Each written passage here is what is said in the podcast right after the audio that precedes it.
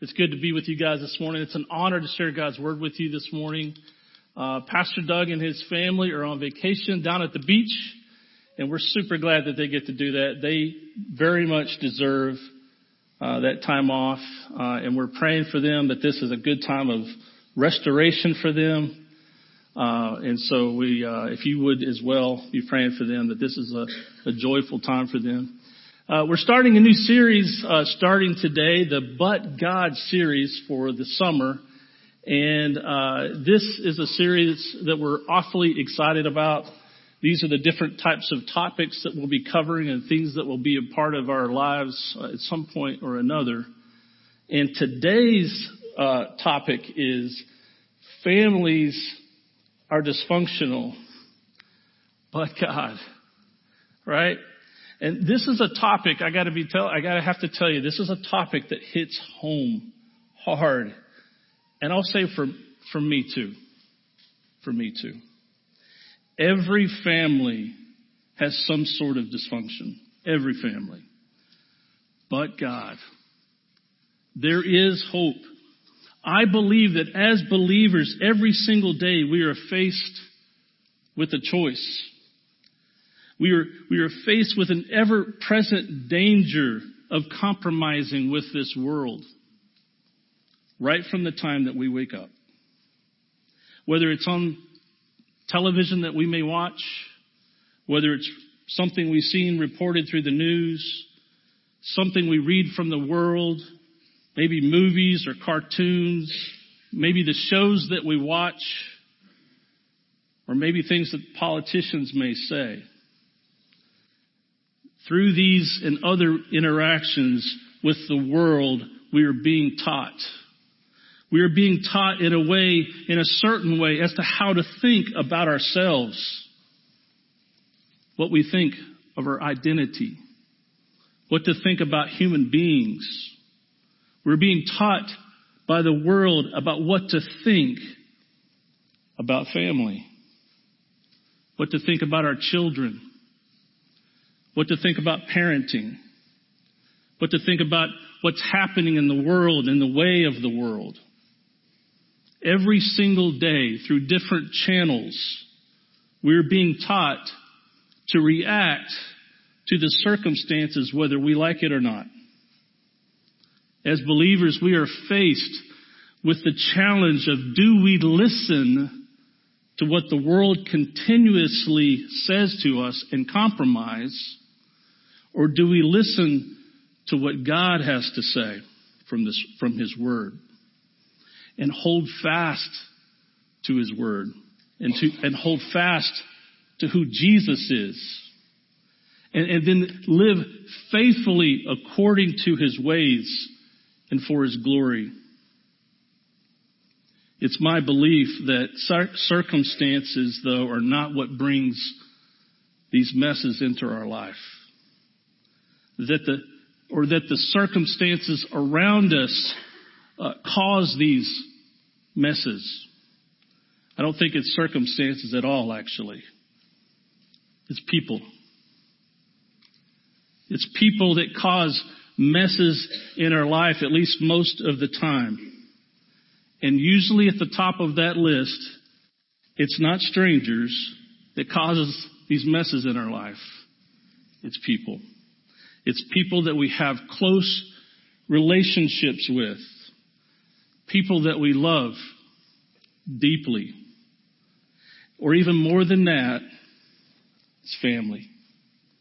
And so we're going to be talking about the family this morning, and I can already sense the excitement in the room. because family can cause all kinds of hurts in our lives. And these hurts can cause us to walk around with, with scars and wounds because of family. And here's the thing about family. We're connected to them in a whole different way, aren't we? Uh, it's on a whole different level. They are literally part of us. They're part of our blood. They're in our bloodline. And so the pain that happens through family is, it hurts a little bit more than anybody that isn't in our family. Because we're connected to them in a deeper way. And I'll tell you, I believe that the devil wants to tell us that when it comes to family issues, that we're the only ones that have these kinds of issues. They, the devil wants us to think that we're the only dysfunctional family. Every other family, they just, they love to get, get together for Thanksgiving, you know, right? They love to, to sit around the table and talk about Democrat and Republican opposition, right? We just love that. Right? Or, or, or other families like, you know, not us, but other families like to get together uh, for Christmas dinner, but some are not believers. And it's really kind of awkward. The devil wants to tell us that we're alone in all of this dysfunction. And that everybody else is happy. Everybody else never fights. There's never an issue. Right? But it's not true. One of the things I love about community groups is that this seems to happen a lot, that someone would bring uh, a topic up, something that they're struggling with, and and you could almost sense in their voice that they that they feel like they're the only ones that are going through something like this. And then, you know, everyone begins to share and they're like, no, I, I, I know what you're going through. Like I'm walking through this, or I've walked through this at some point in my life. It's a beautiful, wonderful way to love one another. And we should seek godly people to share what's going on in our lives and seek godly counsel.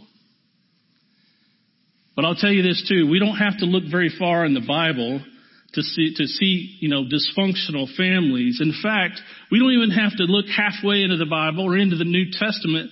We really only have to go to the first couple of pages. The first family ever was the first dysfunctional family. We made it just one, right? Just one, right? And Adam and Eve, when they sinned, what did they do? They threw each other under the bus. It's like, you know, uh, his fault, her fault, right? And then, they, and then they have kids, right? They have Cain and Abel, and what happens there? Murder, right? The first family, there's murder it doesn't stop there. It's everywhere in the Bible. Even Abraham had sons from two different women. And here's the kicker. It's his wife's idea. Noah, he gets drunk and naked. His son laughs at him and so he, Noah curses his son. He, Esther's an orphan. She doesn't even have parents. David's son killed his other son because the other son raped his sister. Right? It, it, these are just, these are just some of the dysfunctional families of the Bible. The stories are so outlandish and so crazy that if they weren't in the Bible, you would, you wouldn't, you would think they were unbelievable. So here's the thing. As you're listening today, I want you to know that you are not alone in it. And so my prayer for you this, been this week and as I've been preparing this is if some way that this message would allow for some deliverance and that there would be healing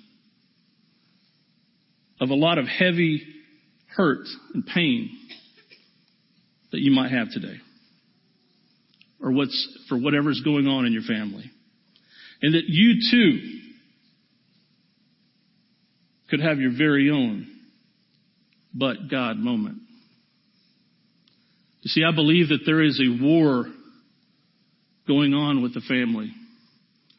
There's a war on the family and Satan is systematically trying to dismantle the family.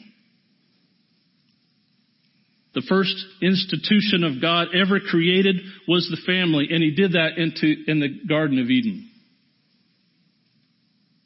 And he did this to meet the the, the deepest spiritual, psychological, emotional, and physical needs of mankind. Family is an institution of God. And God formed the family before he formed government. He formed the family before he formed education.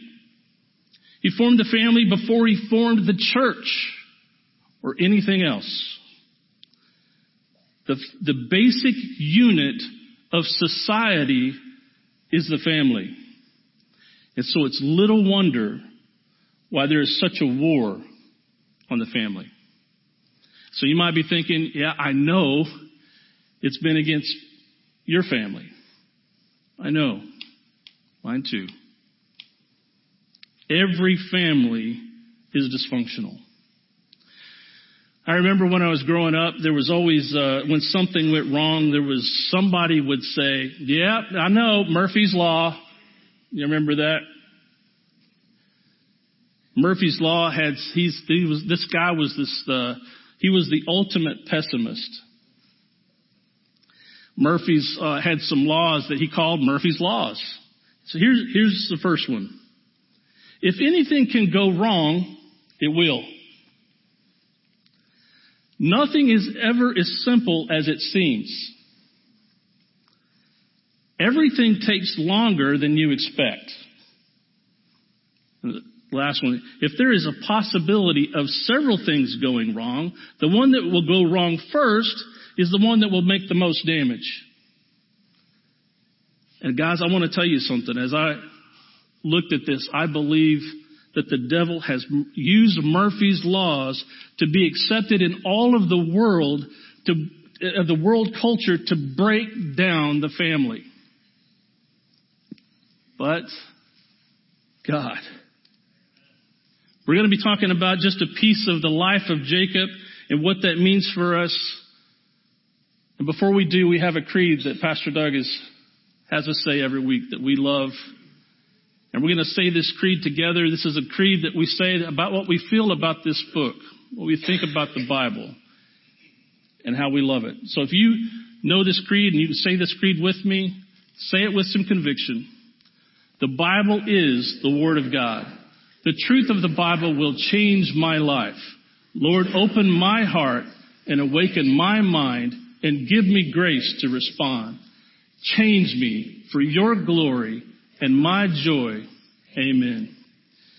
I know that that was kind of a, a long intro uh, before I got to the text. Uh, and I, I, want to tell you that today's message is actually not very long at all. Um, but I want to ask you for your undivided attention. And I want to ask you to set your appetite on God's Word this morning. I have a couple of verses that I, that just came into me constantly as I kept uh, preparing this. These two verses were important to me and I believe I just wanted to, God wanted me to declare these verses over this message today.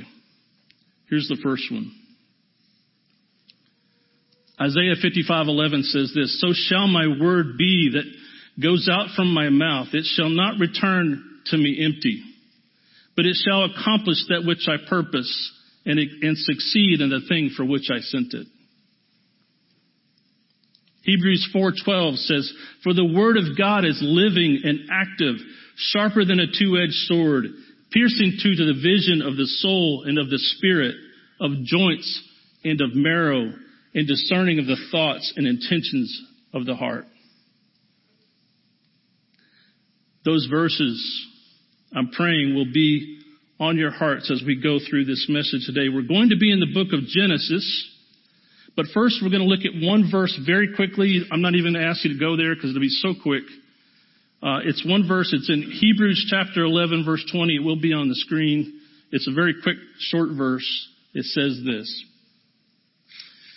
By faith, Isaac invoked future blessings on Jacob and Esau. Just one short verse in the New Testament, but it relates back to an incredible amount of, of uh, material in the Old Testament. So go backward with me to Genesis chapter 25. Now, this is an incredible story of a dysfunctional family. But God was in it all. we're going to see that there is an abounding grace in this family, and that grace was for you too. Genesis chapter 25, we're going to be in verse 21. Uh, in the Bibles that are in front of you, it's on page 18.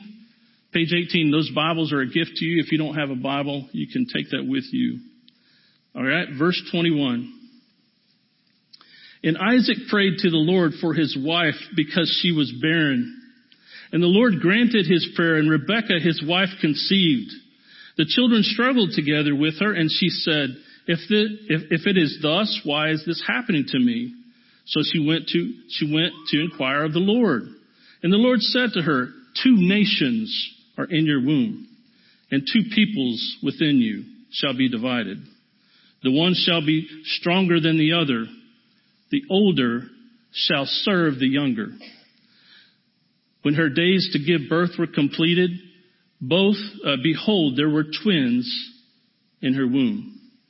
So Isaac had a precious wife named Rebecca. Uh, and Rebecca prayed and Isaac prayed uh, that they might have children. And God answered that prayer uh, and opened Rebecca's womb, and so she had twins. Verse 25. The first came out red, all his body like a hairy cloak. So they called him his name Esau, which means hairy.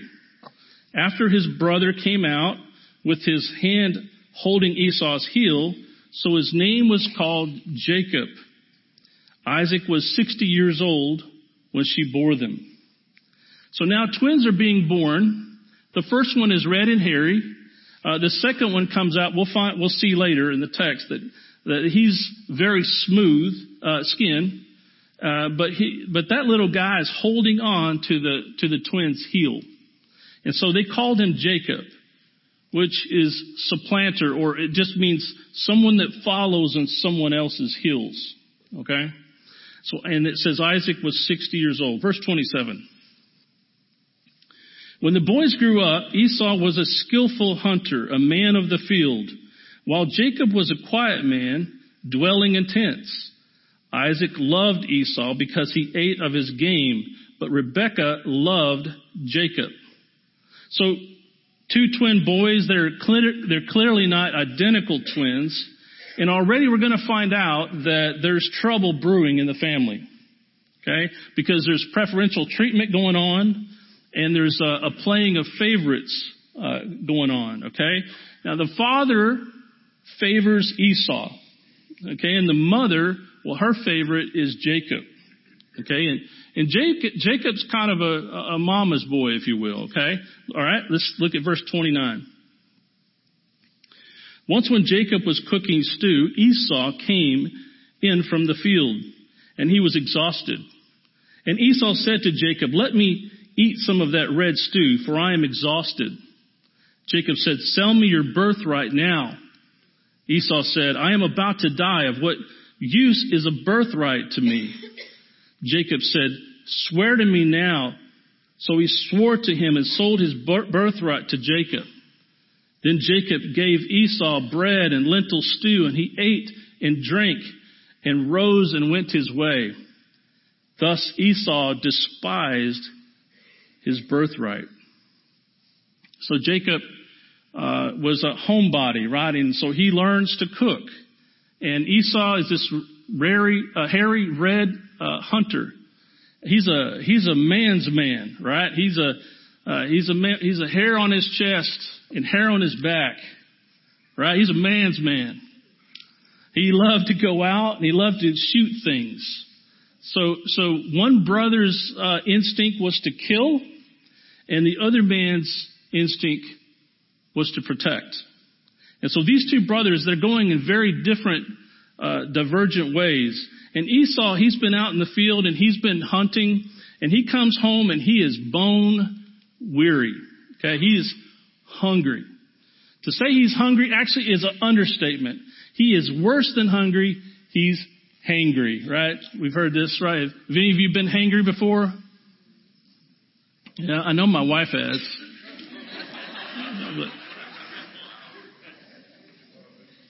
And that's how dysfunction begins. but he's hangry and he wants something to eat. And about that time, something comes to his nostrils, It's this whiff of this glorious stew. And Jacob cooked that stew. And we don't, we don't know uh, if he did that on purpose to kind of entice uh, Esau. We, we, don't know. But I'm guessing, you know, we see it has a, a base of lentils, but it probably had some potatoes in there. You know, it had some onions. It, it probably had some garlic and some oregano and, and, and so it's just simmering there on the pot. And, and, and Esau's like, hey buddy, share some of that stew with me. And he said, no, this is for, this is not for you. This is for me. He's like, hey, look, man, I'm about to die here. Give me some of that stew. He says, no, it is for me. He said, look, man, I, you don't understand. I am hungry. I want that stew. So Jacob says, oh, really? How bad do you want it?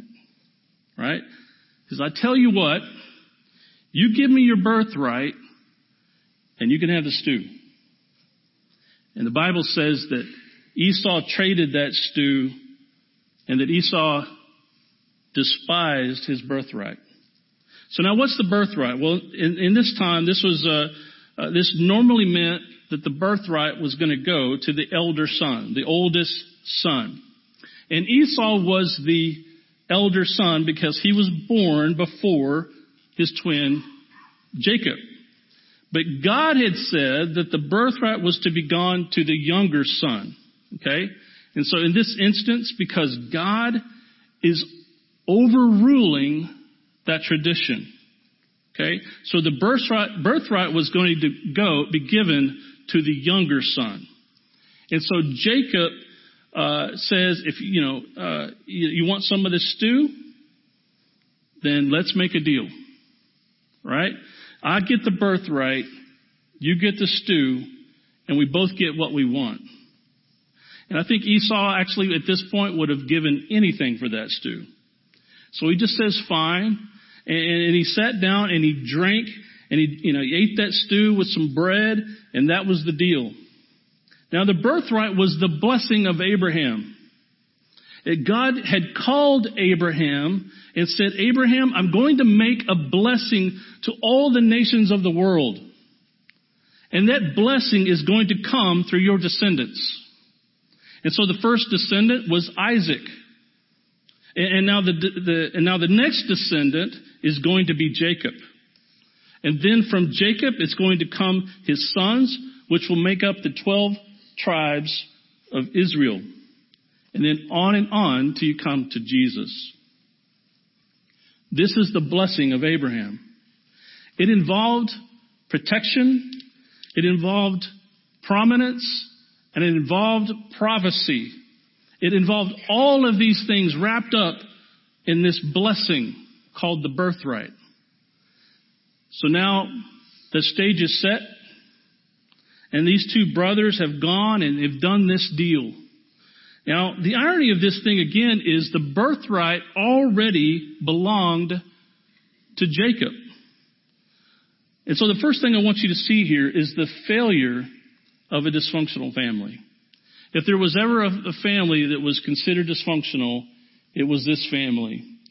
And I'm not even touching the surface of the dysfunction today. I would encourage you to read more about this story. Now look over it uh, a couple of pages over to Genesis chapter 27 verse 1. This is on page 20.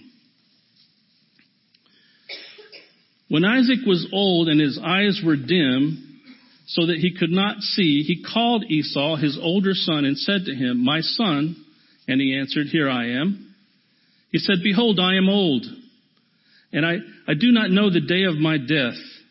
Now then, take your weapons, your quiver and your bow, and go out to the field and hunt for game, and prepare for me a delicious food, such as I love, and bring it to me so that I may eat, that my soul may bless you before I die. Now Rebekah was listening when Isaac spoke to his son Esau. So when Esau went to the field to hunt for, for game and bring it, Okay. Now, there's a, there's a drama that's unfolding here. And the stage is set. And on center stage are these four individuals uh, that make up the core of this dysfunctional family. So first of all, you have this, I'm calling him the sensual father. I'll explain that in a moment. Sensual father. His, that's Isaac. Okay?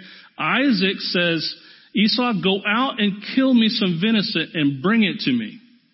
Savory meat. Okay? That I may eat and that I may bless you. According to God's plan, He's going to bless the right son, but that's not His intention. He's trying to bless the wrong son. And if you were to continue reading in this passage of scripture, the words savory or meat or venison appear about 20 times. This was a man that was given over to his appetite, to his senses. So I'm calling him the sensual man. Okay? He does not have his eyes on the things of God. As a matter of fact, he's trying to override the things of God to satisfy his own appetite. Now, fathers, I want to say this to you. This is not something that occurs just in history here. This is a lesson for you. The world tells our fathers that it's okay to listen to your senses. And Isaac at this point is doing the same thing. He has his own plan for his children and he hasn't sought the will of God for them.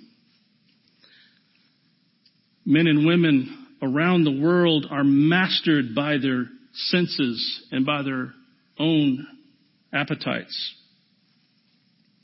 By alcohol, drugs, sports, business, money, pleasure, sex, whatever it is. These are sensual parents who are heading up a dysfunctional family. And they're causing a lot of pain to the family. And here was Isaac, a man who had been a spiritual man who in his old age became a carnal man. If you are a sensual father or mother, you are living for the things of this world. And I believe that it will always, always lead at some point in your life that when all those things that you thought were important will not seem so important anymore. But here is Isaac, and he's a sensual father. And so he's the first person of the drama. Now enter the second person, it's the scheming mother. That's Rebecca. Now she's been eavesdropping, and so she decides that she's uh, that she's going to contravene into what Isaac is planning. Okay, she's not communicating with her husband or attempting to do what is right. She is outside of the will of God because she's trying to do a right thing the wrong way. Now, Genesis 27, verse 6. Let's continue. Rebekah said to her son Jacob, I heard your father speak to your brother Esau, bring me game and prepare for me delicious food that I may eat it and bless, bless you before the Lord before I die. Now therefore, my son, obey my voice as I command you. Go to the flock and bring me two good young goats so that I may prepare for them, from them delicious food for your father, such as he loves. And so she's saying, Jacob, go get me two really tender little goats, uh, and I will make them savory meat uh, for your father. And I will make it the way he likes it. You know, she's like, I know how to fix it for him. I know how to fool your father. And he will think it's venison when I get done with it. I know how to do it. So maybe she's some sort of culinary expert, I don't know, but she takes these two little young, tender little goats and she maybe mixes them with some carrots and, and different things, some onions, potatoes, and oregano, and spices, and garlic, and cloves. Mixes that all together and serves it to him. And he would think it's the best venison he ever had. Verse 10. And you shall bring it to your father to eat, so that he may bless you before he dies. But Jacob said to Rebekah, his mother, Behold, my brother Esau is a hairy man, and I am a smooth man. Perhaps my father will feel me, and I sh- shall feel, seem to be mocking him, and, and bring a curse upon myself, and not a blessing. His mother said to him, Let your curse be on me, my son. Only obey my voice and go. Bring them to me. So now the birthright, remember, already belonged to Jacob. Rebecca was trying to do the right thing, but she's trying to do the right thing the wrong way. She's become dishonest. Listen to me. Let me tell you something. The devil, if he can't get you to do the wrong thing, he'll try to get you to do the right thing the wrong way. And here's something for you mothers. Here's this mother who is scheming and, and, she's trying to protect her son. And in doing so, she lost the very son that she was trying to protect. And these actions will cause Jacob to be driven from home, and Esau will be hot on his trail, ready to kill him, ready to murder her favorite son that she loved. And she will never, in this lifetime, see him again. She will never hold him.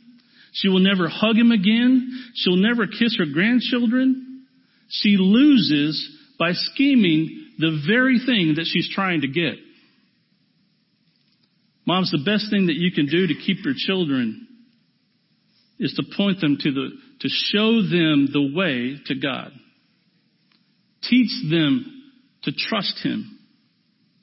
So you have the sensual father, you have the scheming mother, and now there's the third participant that comes into this drama. We'll call him the shady son.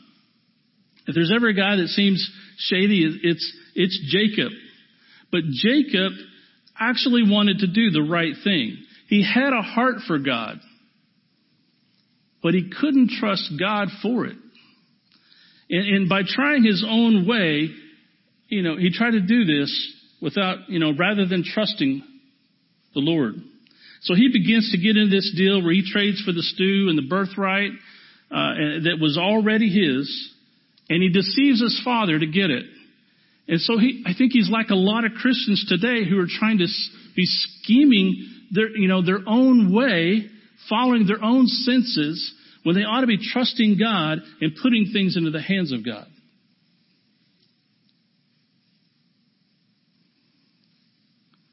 You see, God has blessed us too. We too have a birthright. Ephesians 1 verse 3 says, Blessed be the God and Father of our Lord Jesus Christ, who has blessed us in Christ with every spiritual blessing in the heavenly places. But there are many Christians, and maybe even somebody here today, are a lot like Jacob, trying to get the right thing the wrong way. The birthright was his. He was fighting a battle that had already had a victory. It had already been won. Murphy's Law is not true. I desperately want you to know that the victory of God that has been given to you through our Lord Jesus Christ. Now, so you've got the sensual father, You've got the scheming mother, the shady son, and now the worldly brother. He's the last one. That's Esau. Genesis chapter 27 verse 30. Let's continue. As soon as Isaac had finished blessing Jacob, when Jacob had scarcely gone out from the presence of Isaac his father, Esau his brother came in from his hunting. He also prepared delicious food and brought it to his father. And he said to his father, Let my father arise and eat of his son's game, that I may, that you may bless me. His father Isaac said to him, Who are you? He answered, I am your son, your firstborn Esau. Then Isaac trembled very violently and said, Who was it then that hunted game and brought it to me? And I ate it all before you came, and I, and I have blessed him. Yes, and he shall be blessed. As soon as Esau heard the words of his father, he cried out with an exceedingly great and bitter cry and said to his father, Bless me, even, even me uh, also, O my father. But he said, Your brother came deceitfully, and he has taken away your blessing. Esau said, Is it not right? Is he not rightly named Jacob? For he has cheated me these two times. He took away my birthright, and, and behold, now he has taken away my blessing. Then he said, Have you not reserved a blessing for me?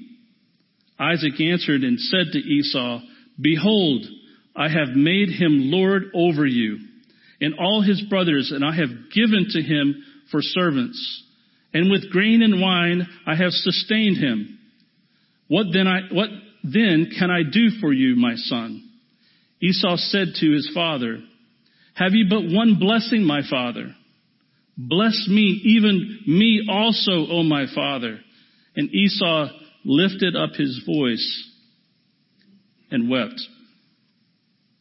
Now here was a man who was living for the things of the world. He cared not for the birthright. Now, as I said, Jacob at least had a heart for spiritual things. At least he wanted the birthright. He cared. Esau despised it. And now he's weeping. He's not weeping because he's lost the birthright. He's weeping because he lost the influence. He lost the possessions and the power that may go with it. His sorrow, his sorrow is the, is the sorrow of remorse, not true repentance. So this is a pretty messed up family. But God was at work in this family. And God did something special for this family that I want you to see. And God has done something special for you too. So that was the failure of the dysfunctional family. Let's look at the faith of a disciplined father. Notice that when Isaac realized what had happened, he comes, so he comes in here, he eats the venison, and he thinks it's wonderful. He smells the clothes that are on Jacob, because remember, Rebecca uh, was putting these uh, uh, hairy coats on Jacob, and, and, and Isaac holds him, touches him, and he smells of the field. He's a, he's, you know, he's the man, he's an outdoorsman, and he smells the woodsy smell on his clothes, and then he feels Jacob's hands, and remember Rebecca had taken the goat skins of the, of a goat, and he had put those, she had put those goat skins on his hands, on the back of uh, uh, of them, and, and Jacob's smooth hands put them on, and on the nape of his of his neck. And so Isaac is listening, and he's feeling, and he's touching, and he's smelling. All of his senses are deceiving him. And as far as he knows, he's blessed the wrong son. But then it dawns on him what he's done. And the Bible says that he trembles exceedingly. So much so that he's shaken to the core. God has now shown him how foolish he's been. He's been under, now he's under tremendous conviction because God has chastised him. And now he, he realizes how, just how deliberately he has tried to override the will of God. And for what? His own selfish carnal reasons to bless the wrong son. And God brings him to repentance and faith. Now, that tells me that Isaac really did love the Lord. Isaac was a great man. Isaac was the one who typified Christ. If you know the story, Isaac was the one who allowed his hands and his feet to be bound and laid at the altar in obedience to Abraham. He was the one that saw the ram slain in his stead. But now in his old age, he's getting away from God. I think some of you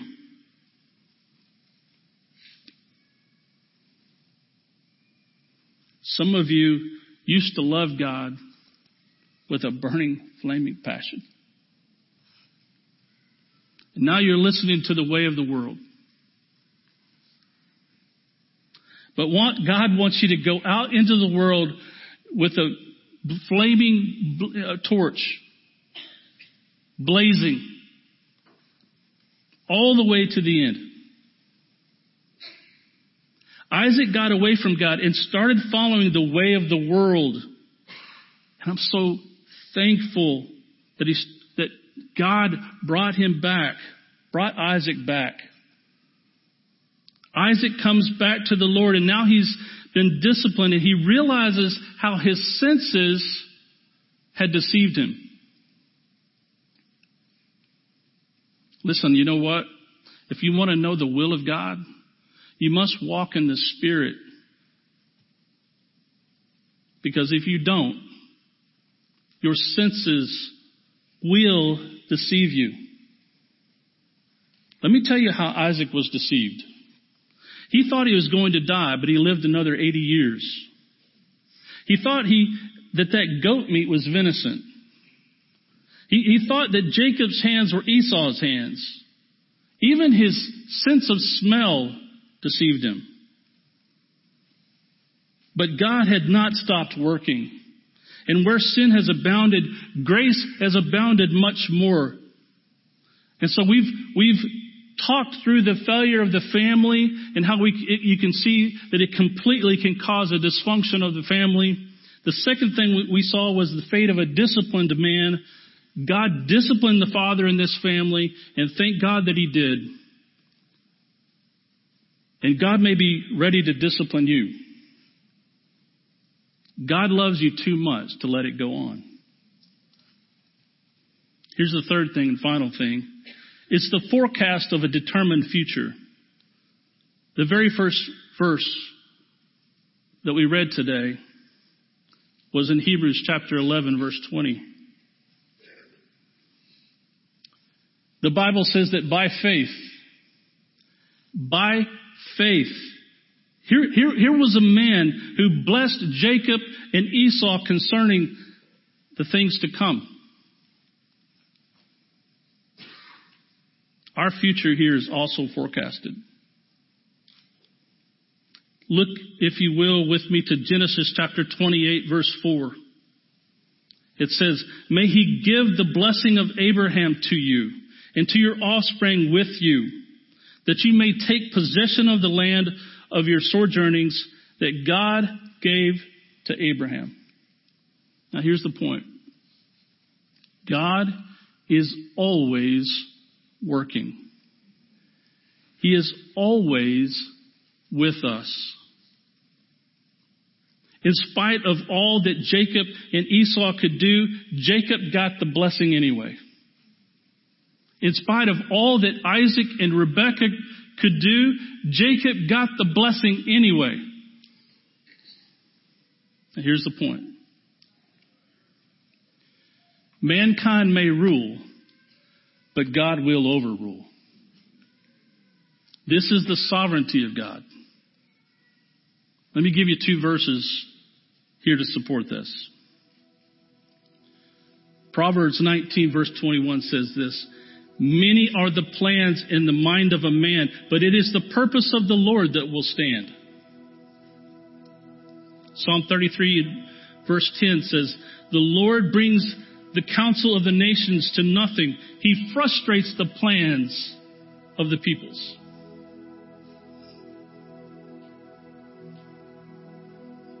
Thank God he does. Let me ask you something though. Were all these characters that I've talked about today responsible for their actions? Absolutely. Was Isaac wrong to be sensual? Yes. Was Rebecca wrong to scheme? Yes. Was Jacob wrong to deceive? Yes. Was Esau wrong to despise the birthright? Yes. But God is working, and God is ruling over all. And how does that apply to us? You see, God made a promise to Abraham. God said, Abraham, all the nations of the world will be blessed. God gave the blessing to Abraham, and Abraham is giving the blessing to Isaac. Isaac is giving the blessing to Jacob. Jacob is giving the blessing to his son Judah. And out of Judah is going to come the house of Jesse. Out of Jesse is going to come David. Out of David is going to come the lineage of Mary and Joseph. And out of the lineage of Mary and Joseph is going to come the Lord Jesus Christ. God is at work. And He is ruling over all, and all hell cannot stop it. And will not stop it. You want to do your best to prevent a dysfunctional family? Hold fast to who Jesus is and live faithfully according to his ways and for his glory. Now, to do this, we have to do something kind of difficult. We have to deny ourselves and live for him and others.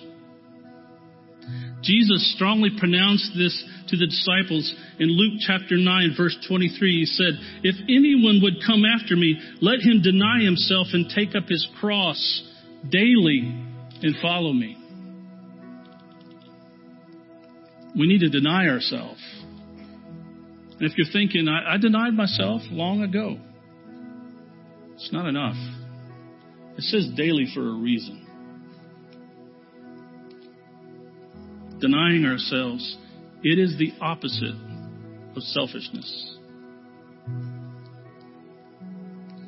And then Jesus also said that the two greatest things that we can do in life is to love God and to love our neighbor. And he made that very clear.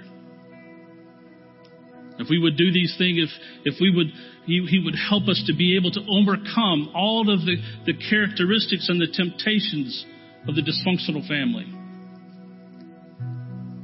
We must have God in the center of our home. God has to be at the center of our hearts, the center of our thoughts, the center of our passion. We need to deny ourselves and put God at the center of our lives. And the more that we can know God, the more that we can defeat ourselves.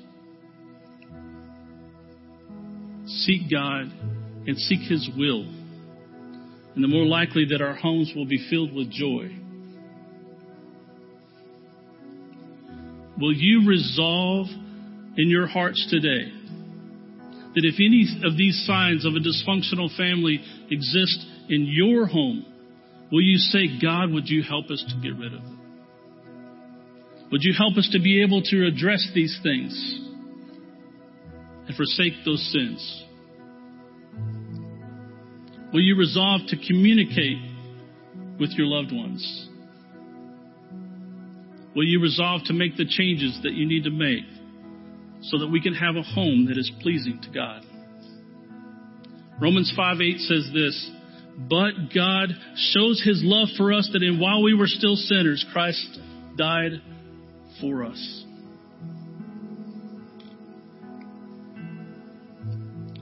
The world wants to divide the family of God from God. The world wants to divide us. There is a chasm of sin. But the Lord Jesus Christ hung on a cross, and before he willingly died, Jesus said, It is finished. Nobody cheered. Those moments winning the greatest victory in the history of the world. And in doing this, Jesus brought together our souls in the fellowship of the Father. And on the cross, he reconciled God and mankind.